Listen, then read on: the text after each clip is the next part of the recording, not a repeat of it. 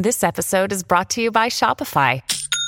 Forget the frustration of picking commerce platforms when you switch your business to Shopify, the global commerce platform that supercharges your selling wherever you sell. With Shopify, you'll harness the same intuitive features, trusted apps, and powerful analytics used by the world's leading brands. Sign up today for your $1 per month trial period at shopify.com slash tech, all lowercase. That's shopify.com slash tech.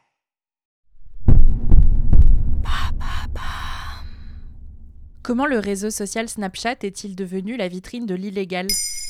Merci d'avoir posé la question. Dans une enquête publiée le 12 mars 2023, nos confrères de France Info nous apprenaient qu'il était possible de se procurer pour 30 euros de faux arrêts maladie sur l'application Snapchat. Pour ce faire, les faussaires usurpent l'identité de vrais médecins pour rendre leur contrefaçon plus vraie que nature.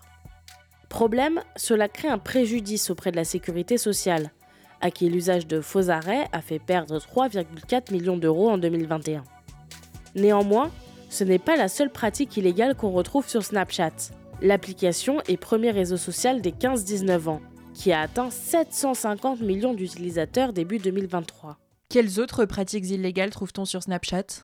La première à avoir été mise en exergue il y a quelques années déjà, c'est le trafic de drogue. En 2021, le ministre de l'Intérieur Gérald Darmanin le qualifiait d'ailleurs de réseau social de la drogue et avait dénoncé une ubérisation du trafic permise par les réseaux sociaux. En effet, plus besoin de se déplacer, la drogue est livrée directement en bas de chez vous, ce qui limite les risques et les contrôles.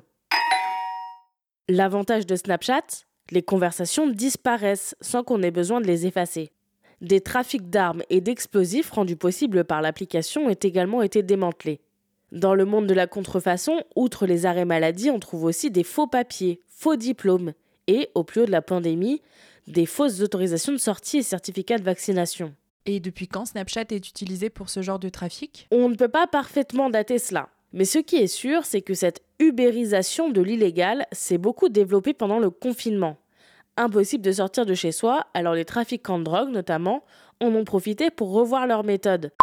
Il en est de même pour les faux papiers, dont la production s'est exacerbée pendant la pandémie. Que fait Snapchat face à tout ça? Concernant le trafic de drogue, Snapchat a annoncé en 2021 plusieurs mesures pour lutter contre, notamment une meilleure modération humaine.